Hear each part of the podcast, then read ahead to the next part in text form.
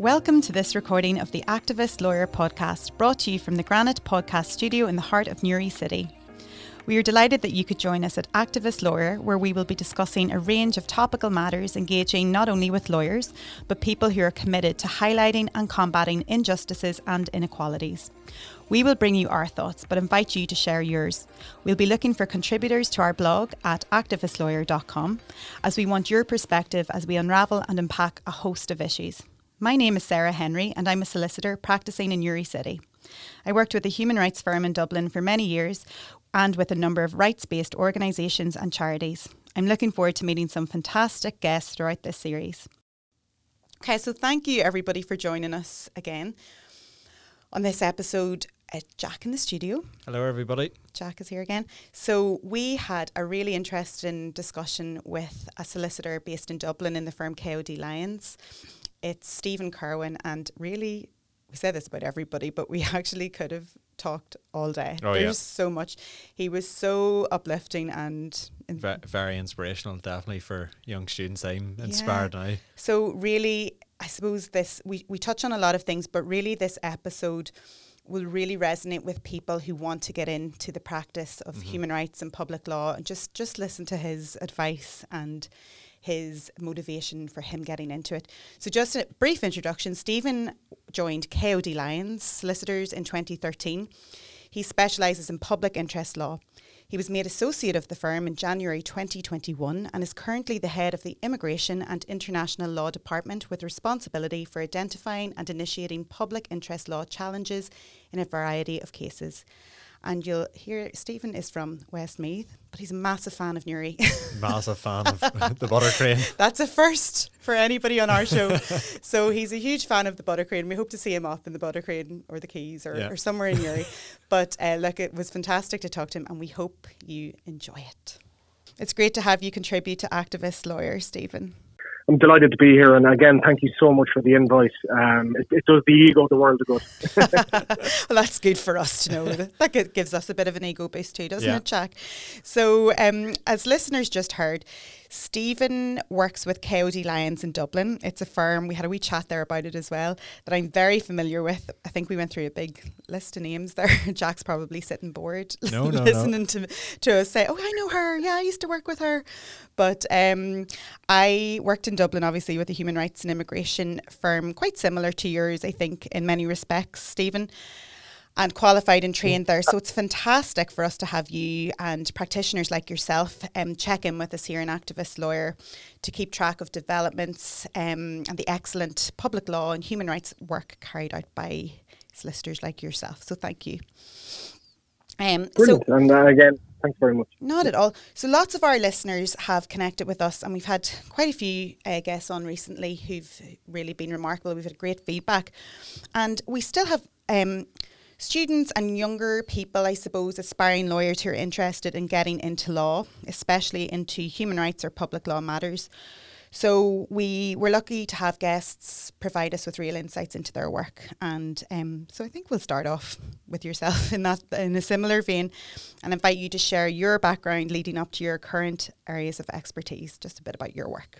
Sure. And again, I suppose not to go back to birth on these things, but it always tends to go that way. Doesn't it?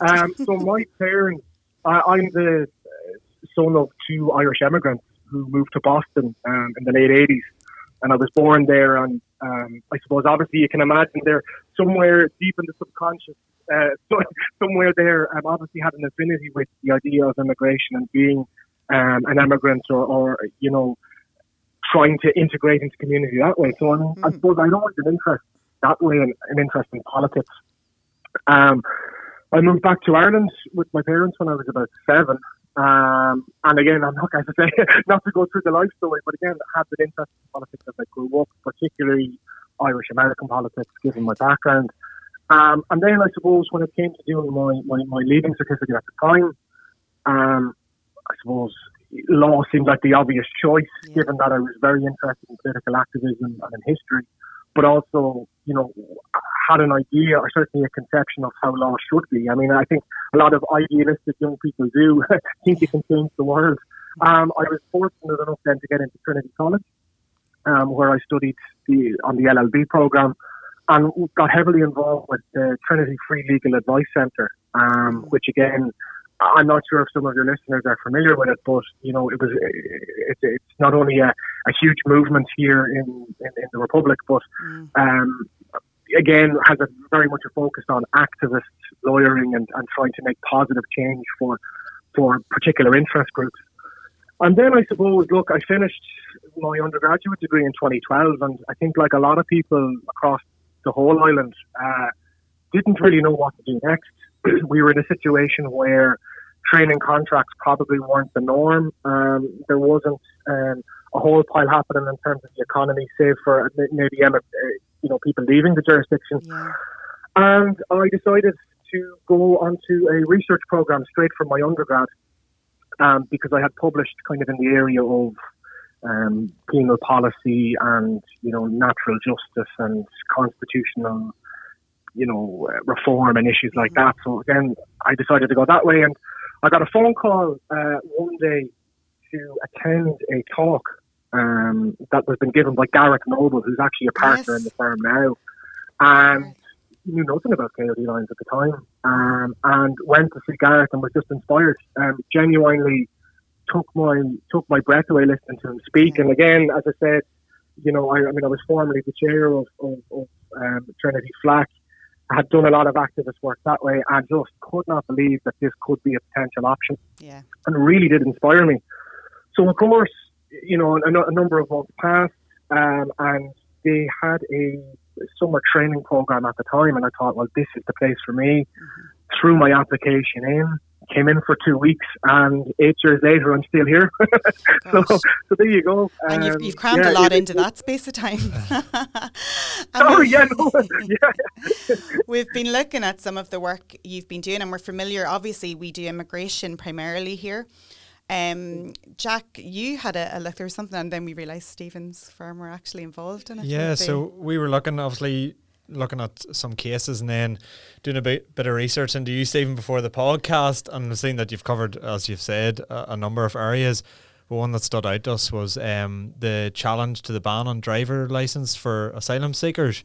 If you could just explain to the listeners who don't know just about the ban and then the subsequent challenge, if you'd like to explain to the listeners. Sure, absolutely. So basically, the challenge emanated from the fact that we have quite a large asylum practice here in the office, our international protection practice. Ultimately, what the rules suggest, or the way in which the rules have been promulgated, acts as an effective ban on those who are in the international protection process on seeking a driver's license, or to sit a test, or even to exchange their licenses, on the basis that they impose a residence condition. And it's the way in which those regulations are interpreted, we say, are unlawful. Now, the Irish Human Rights and Equality Commission have taken a separate case focusing on the aspect of discrimination. So what they say is, that there's no...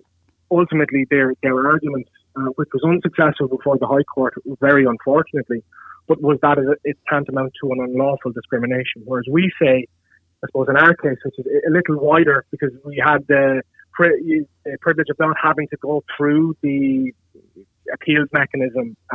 We're looking at a much wider judicial review on whether or not that's lawful as a matter of European law, with reference to the reception conditions directive, and also in relation to other constitutional interpretive points, and whether or not, in fact, the regulations are outside of the primary legislation. So, look, it's an interesting challenge.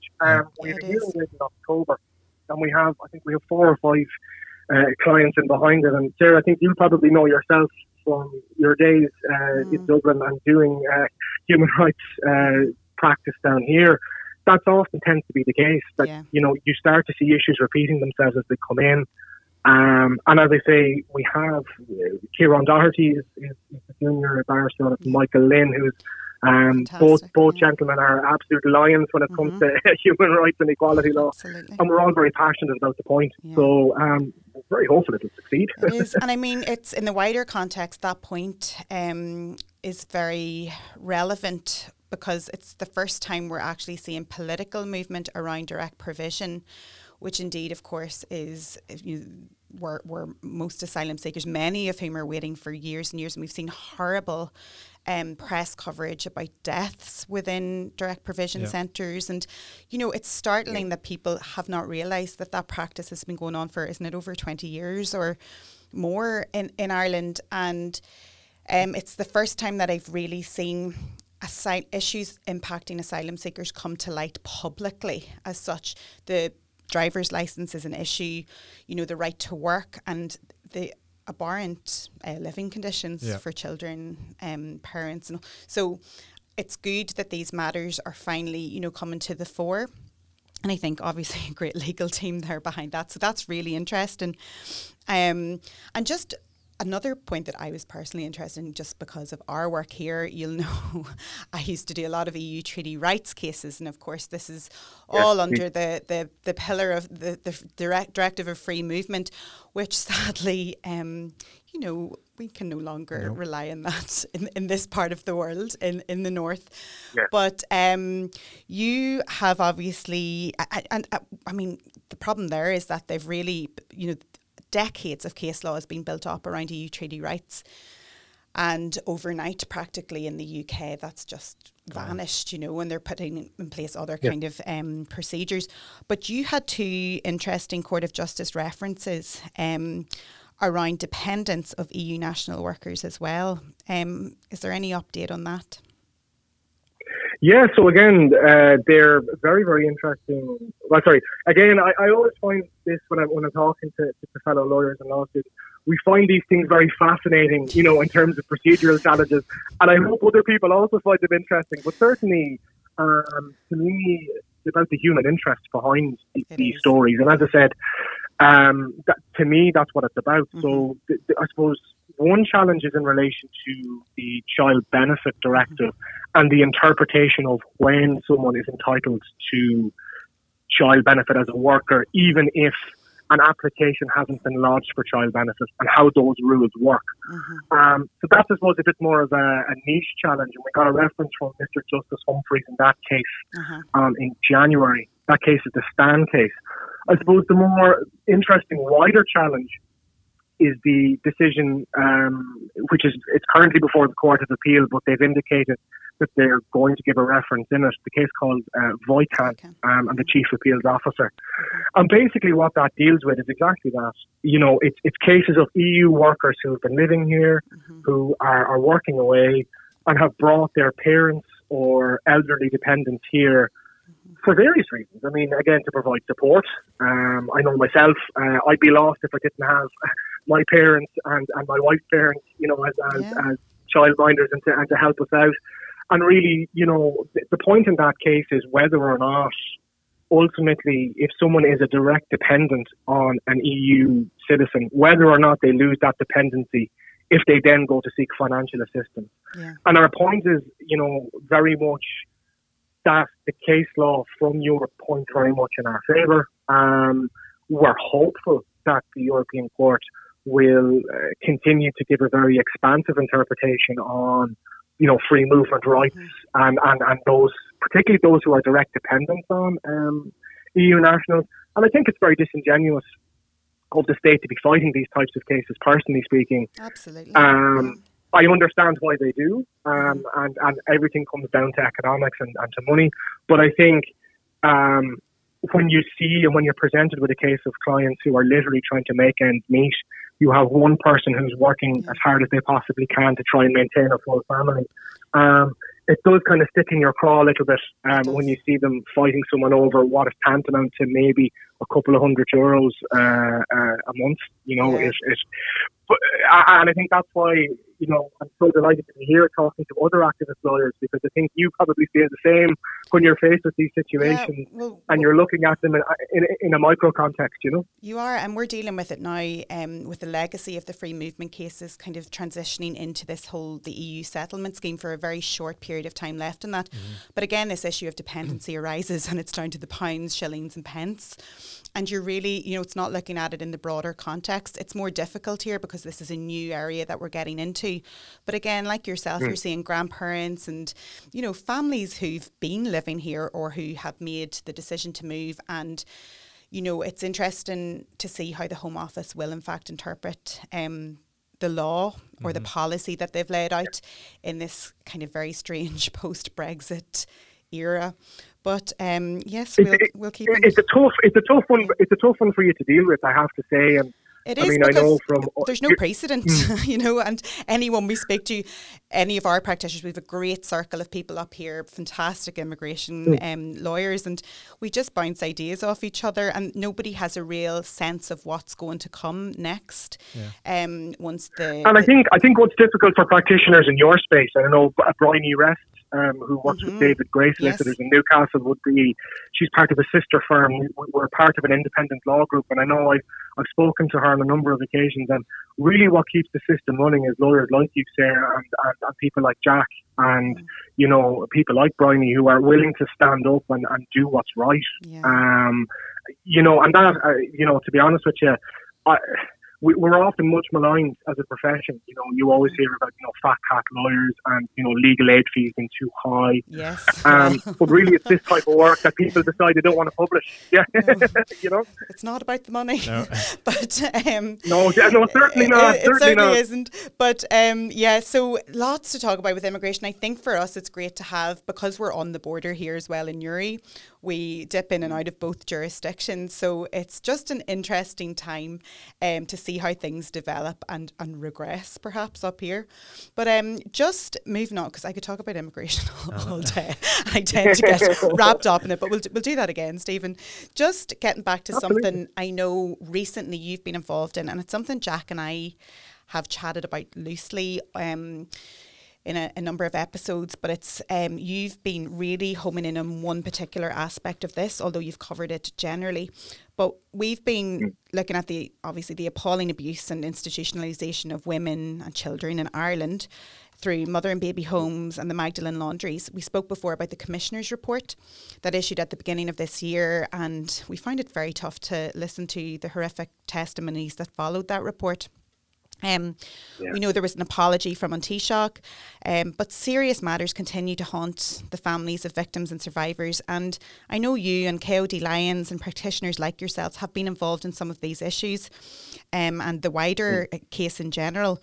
But can you just maybe let listeners have your kind of thoughts on this matter, because it's still very relevant, and I think there's certain issues that are going to continue to arise out of this that we're not really fully aware of yet.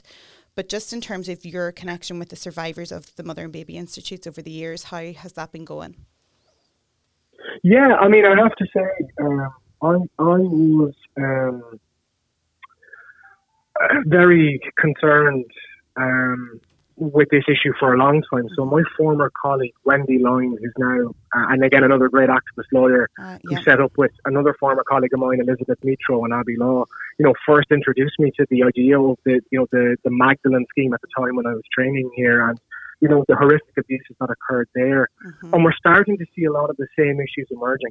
And I know, again, in the north, I know there's going to be investigations coming down the track as well. My understanding is that Dr. Mabel Rourke will be leading certain investigations in relation to that. And anyway, to come back to it, I suppose,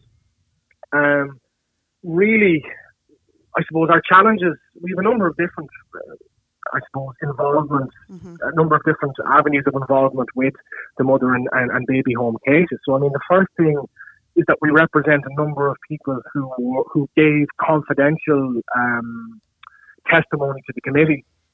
And, you know, it was premised or supposed to have been premised on the Commission of Investigation Act 2004, where there were certain procedural rights given in relation to testimony presented, the right to view it, the right to essentially cross-examine it, and an issue of response.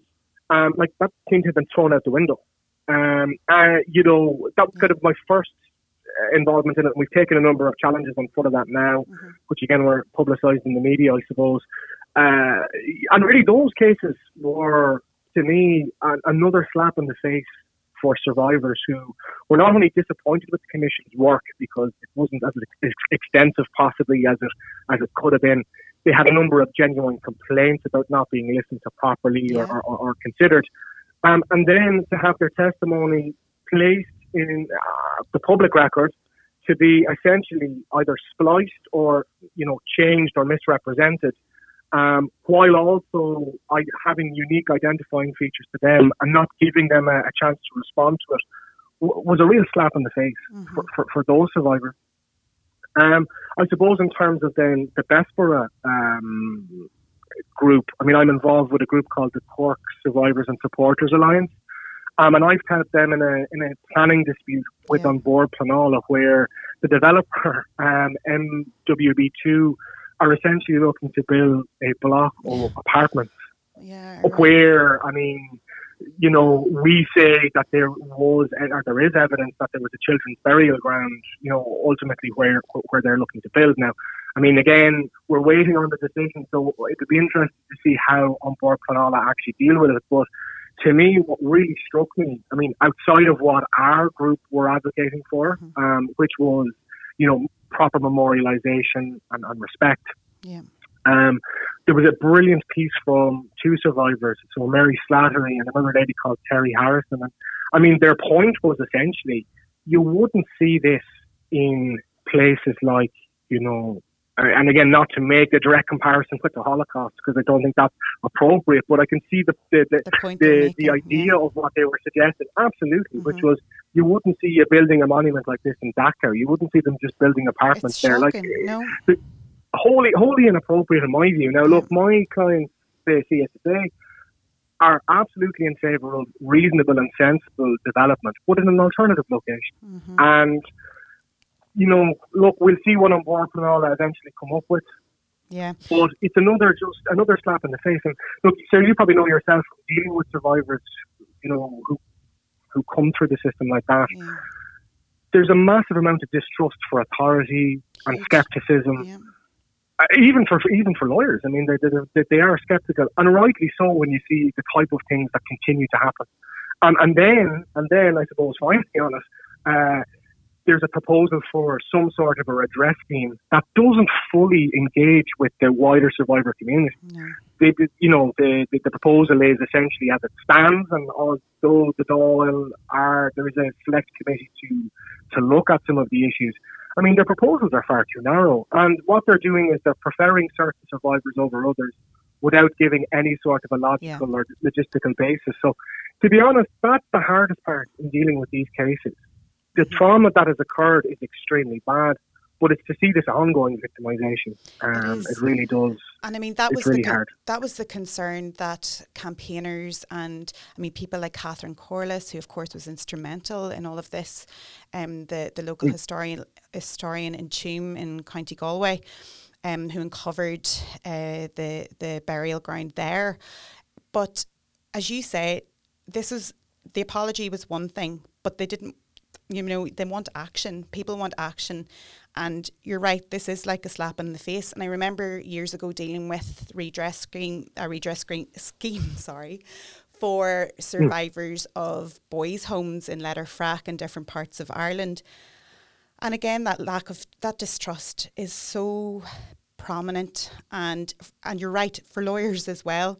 And you're seeing how, you know, the money means nothing. It doesn't really address it, you know, it's so narrow. So you would think this time round, given the report, given the huge public outcry as well, that you know, that would be the end of it, and these people and survivors and their families would see proper absolutely justice. And all I can say this time, compared to maybe previous times that we have been involved, as I said, even with the Magdalene cases, politicians, for the first time certainly that I can remember, are really sitting up and paying attention and wanting to be activist politicians, which again you would expect goes with the territory, but you would be surprised the level of resistance you would normally meet. Yeah. But I mean, we represented the CSSA before on our active subcommittee in relation to the burials bill, which is a controversial bill to deal with some of these legacy issues and how they're going to deal with these types of cases. And all I can tell you is I've never seen cross-party support like it. You know, we had, you know, Kathleen Funchion, who was there, Mary Seery Kearney, Erin McGee, and Lynn Rowan, you know, a number of people from cross-party agreeing pretty much agreeing across the board that something had to be done, and that ultimately money was no object. Yeah. Which again is surprising.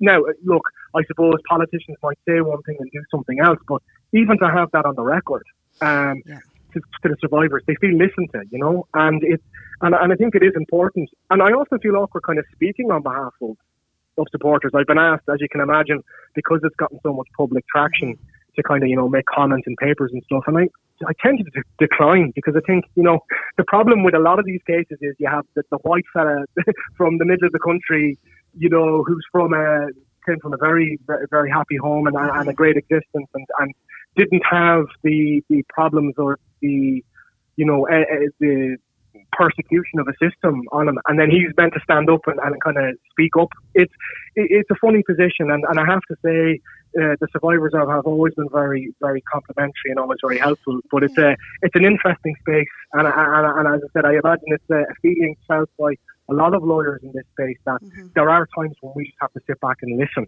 and it's a hard skill to learn.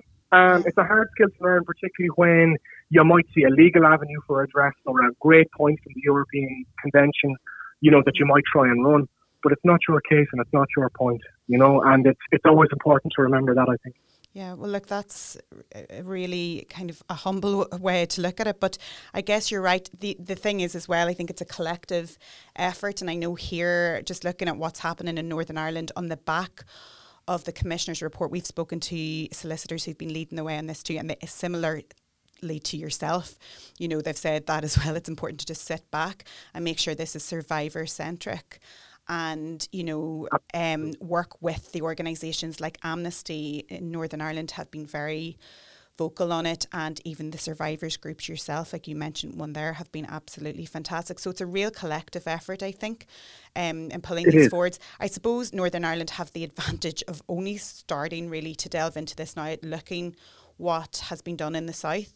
And I think a positive thing, like you said, Dr. Mabel Rourke, I think Phil Scranton, there's a number of others who are there to take advice from the survivors as to how they're going to start this investigation or how the executive are going to help with this. And where I think the executive actually made a very positive step in the North is by bringing in someone of Mave's expertise. Absolutely. And knowledge. I mean, an unbelievable campaigner. But as I say, the lessons that you would learn from the likes of Dr. O'Rourke and from, you know, people in the NGO sector is that it is important that you're not pushing your agenda, you know, because it's very easy for us all to do it. And I have to say, it does keep you humble as a lawyer, you know, when you might spot a brilliant legal point or something that you think is great, but you always have to bear in mind that it's not your instructions and it's not you that has to deal with the legacy. And that was something I struggled with, because you know, like, we always think we have a good sense of justice, but really it has to be victim and survivor centric. And if it's not, it's a waste of time doing it. The great thing about the process that's been envisaged in the North is that you do have good people there who are very, very keen, very, you know, attuned with those issues. I think so. It was refreshing to see that that announcement made there a couple of months ago. So hopefully they'll get on with that, and we'll see some movement around here. And again, it will be interesting to check in with yourself again, Stephen, to see how you and KOD Lyons are getting along with your cases too. Just something, so we're kind of moving from one thing to another, but there's too much to cover with you. But Jack and I, again, not to kind of linger on this point, but you'd have a few interesting it's a topic that will be talked about for a long time. But as Stephen, we were speaking before we pressed the record button, you were listening to the Colin Harvey podcast episode, and I know that you've been following this topic in terms of promoting a cross-community, cross-border discussion on this matter, as it is such a significant constitutional issue. The theme of a new or shared Ireland is widely debated and will be widely debated for a long time, both north and south. But given your position in Dublin, in the Republic of Ireland, I'm keen to know your thoughts on the topic of a shared Ireland and how we might organise and structure an inclusive debate such as a citizens' assembly. brilliant, and I'm delighted to comment on it, Jack. And I tell you, it's one of those ones again. You kind of feel a little uncomfortable speaking about sometimes. And maybe it's because I'm on Twitter too much. I'll be honest with you, that's probably what it is. We kind of get thrown, and look, it can be a toxic place at times. But sometimes you get a feeling of a sentiment or a mood, and you always feel like an imposter. So, what I mean is that the view from certain people of political persuasion in the north of people from the Republic is that where these we love, the only thing we love about the north is tipping up to the Butter Crane Shopping Centre in Newry and buying a cheap bottle of vodka. You'll not get up now. You'll be sitting in traffic for 3 hours. Well, there you go, exactly. And singing rebel tunes and doing all that type of stuff, but not really knowing about anything and not really engaging with discourse. And that, look, to be honest with you, I understand that sentiment. And it is a difficult one. Mm-hmm. And it's a question that's been avoided, really. And it's a shame, I suppose, well, certainly from my perspective, that more people aren't discussing this more clearly. Mm-hmm. I have to say, from a legal perspective, it's funny even how the discourse and the narrative around the shared Ireland, particularly through the work of Emma de Sousa, who I know was also on your podcast, yes, she was, and Colin Harvey. It's brilliant to see that it's not really about the orange and green, and I think that is, I think that the discourse has to develop in another way. From a legal perspective, I mean, in the South, you have the likes of David Kenny and Oren Doyle, who've discussed for a number of years about, well, how will it look in terms of the framework and what legal procedures are going to be put in place, and how is it going to work in terms of mechanics. Mm-hmm. And it's only now that they're starting to engage in substance of, well, what does it look like? Jim O'Callaghan, again, I know was referenced the other day. It's things like, issues that are of importance, the symbolic things like flags and things like, taxation. Those issues are now starting to be discussed and debated. But I think within that, what's really, really important is that we keep a focus, not necessarily on a united Ireland, but a shared Ireland. Yeah. And I think that was a really striking theme of Colin Harvey's podcast yesterday, which is that, look, and to do that, I think, we need to be thinking about, well, what are the human rights norms and mechanisms that we want to talk about? Mm-hmm. What are the ones that we do share? And whether or not, when we're coming up with a solution, is it going to be different to maybe what we would have seen in the 2000s. I mean, how are we going to structure this arrangement that way? But I think it has to be premised on a debate about, well, what do we want? And I think in terms of the South, there's a lot of apathy in terms of the wider question. But I do think it's funny because the same people who are maybe apathetic about the question are the ones who also want domestic reform in terms of rights protection and political change. And I think that could be the way, or the hook, I suppose, to get people talking about it, And Jack, you mentioned about the idea of nearly a citizens' assembly. Mm-hmm. I mean, I think that is an absolute must. And I think anyone who's talking about a border poll happening, I mean, that's a matter for, obviously, the citizens of the North to make their decision on that, as opposed to, as I said, some lawyer from the South coming in and saying it needs to happen. But I think having firm timelines in place is extremely important. And I think the way, the preemptor to that is to have some sort of a shared island assembly. Yeah, definitely, for sure. Yeah. Absolutely. I know, and we're discussing it in different times now. I mean, there's so much context to this. It's such a vast debate that sometimes it's hard to get your head around it, but I think it's fantastic. And I mean, for us, Jack, this podcast has been brilliant, likes of yourself, Stephen, and people on giving their perspective. But it's an exciting time too, and it's bringing up lots of issues, I suppose, that have been kind of left out of broader public discussions and an all-Ireland basis. And I think it's important. I think it's important because we don't want to take it for granted. No. And I think it's incumbent on people who want to keep the system the way it is to justify it.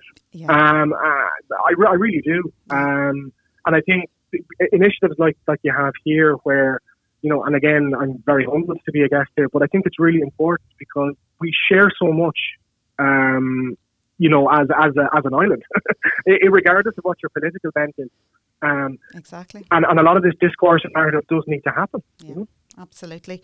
Well, we look forward to progressing that again. We've some interesting guests coming up that I think you'll like to listen to. But just the question that we ask all of our guests is around the concept of activist lawyer. And you yourself clearly have not shied away from representing the vulnerable in society, and also through your work. I mean, it's a vast array there of clients that you've been able to act in respect of and make change happen, which is the crucial thing. But just from your perspective, how important do you think activism is today? And what advice would you, Stephen, have for our listeners who would like to get involved in your type of work or become active, I suppose, even outside of law in respect of a particular matter that they're passionate about? I think it's vital. Okay, and I think the reason that I think activism is vital as a profession, whether you're a barrister or a solicitor or whatever role you have within a firm, I think it's important that we are heard, because law as a tool, and again, without getting too philosophical on it, but I mean, it's a political tool, and it's a tool that demands change, and it's a tool that demands people to stand up and to advocate. Now, being an advocate doesn't mean, you know, that you're pushing an agenda for your own good. It's that you're hearing what people are saying and trying to push it that way. In terms of advice that I'd have is simply, look, get involved, get active, right? Whether it be from a political perspective, for me in the Republic, I mean, I've said groups like FLAC, the Free Legal Advice Centre, the Penal Reform Trust. I think it's vitally important. The other thing I'd say to people who are focused on doing this type of work is dispel yourself of any sort of a notion that it's a handy gig, right? There are long days, there are late nights, there are times when you are in a very, very bad place in terms of, you know, you could have had a very, very bad week, it could be tough. You're dealing with clients who are extremely vulnerable and bring their own baggage, particularly in the asylum case. I mean, you're talking about people who are fleeing persecution, who are skeptical of authority, and then you're coming in, you know, trying to solve the world's problem. It doesn't happen overnight. You do have to have a lot of patience, okay? And again, Sarah, I'm sure from your own work, you can attest to that. Things do not happen overnight. Legal points don't just spring up overnight. And I would say, look, to law students, I know you're probably sick of hearing this, right? Because every lecturer under the sun told me to do it when I was in my undergrad. Don't know if I fully appreciated it, but read as much as you can, okay? Not only in terms of, you know, judgments themselves, but kind of, you know, as I said, the political side of things and knowing the context to how things have arisen, I think, is important. I mean, other than that, just never be afraid, you know? I think it's really, really important, particularly in today's climate, that we're not marginalised or disenfranchised for having a view. Mainstream media, and again, without putting the tinfoil hat on, you know, there's a lot of stuff that appears in papers as a way to try and somehow balance the discussion. But there shouldn't be, right? That's not how it works. How it works is that you individually have to get out there and make your voice heard. And I just think it's extremely important. And, you know, particularly both North and in the Republic here, that all lawyers are looking at that common purpose. It's not necessarily, again, as Emma pointed out, not necessarily, you know, green and orange. This is more about societal issues and how we want to take control of, you know, the discourse. As students generally, and as people who are interested in politics, most lawyers in this space would be, we're very privileged. We really, really are very privileged. And as I say, there's times when it doesn't feel like it. Well, I can tell you, stick at it. It's the biggest thing I could say. It's so worthwhile, and it's tough, and you need a bit of grit there, and just everything you say, I can completely resonate. And Jack's starting off on his journey now into this world, and you know, I'm sure this is really kind of important advice for you, Jack. Yeah, definitely. But it's important, Jack, just to point out, and again, you know, just speaking to you, you know, obviously personally here on the phone, I mean, you're showing extremely good fundamentals of what it takes to be a lawyer here. You're asking the questions, you're thinking about these issues, and that is really what is the difference at the end of the day between an average lawyer. Look, we're all, you know, there's good and bad everywhere, but they're really, really accepting lawyers, the Wendy Lyons of this world, the East McNichols, the Sheets, you know, the up and coming lawyers here are ones who are just not willing to give up. They're willing to fight. even when it looks hopeless. And that, to be honest with you, is probably where we get the most fun out of wins there, I'm sure, when it looks like we have no hope, you know. And there's so many resources out there. I mean, just not to labour on this, and this is another point for discussion, but even with volunteering and, you know, getting involved with groups. I remember hounding the Refugee Council in Dublin for a long time, literally begging for an internship. And somebody, I think it was actually Kira Smith, and who taught me in Galway University, human rights lawyer, that got me in the end. But it's just having that determination and grit. And it is hard. It's hard going. But at the end of the day, it's so rewarding. And I think that advice, Stephen, is absolutely just thank you very much, spot on for our listeners. So thank you so much for joining. Like that was, we covered so much. So but again, we could go on for quite a long time. We hope to have you back on, and Stephen. Hopefully we can meet for a pint near the butter grain sometime soon. Unfortunately, as a real good Southerner, that's all I know when I think of Newry. There's so much more to see. There's so much more. There's the Keys as well. I'm sure we'll go to Primark, Steve. We'll tip up to Warren Point for an afternoon or something. Absolutely, you're more than welcome. And well, look, it's been fantastic. And again, thank you for joining us. And we'll get you back on again soon. Thanks, Stephen. No problem, Tom. Thanks so much.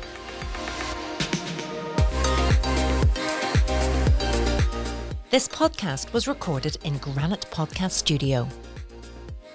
Interested in starting up your own podcast but don't know how? Granite Podcast Studio can help. Record your podcast in our state-of-the-art studio, which is based in the heart of Newry City. Our studio has cutting-edge and user-friendly technology and can seat up to 4 people. We also provide an editing service for our team, using your guidance and editing notes to provide you with a flawless finished product, leaving your listeners wanting more. For more information on how you can get started, visit www.granitepodcaststudio.com.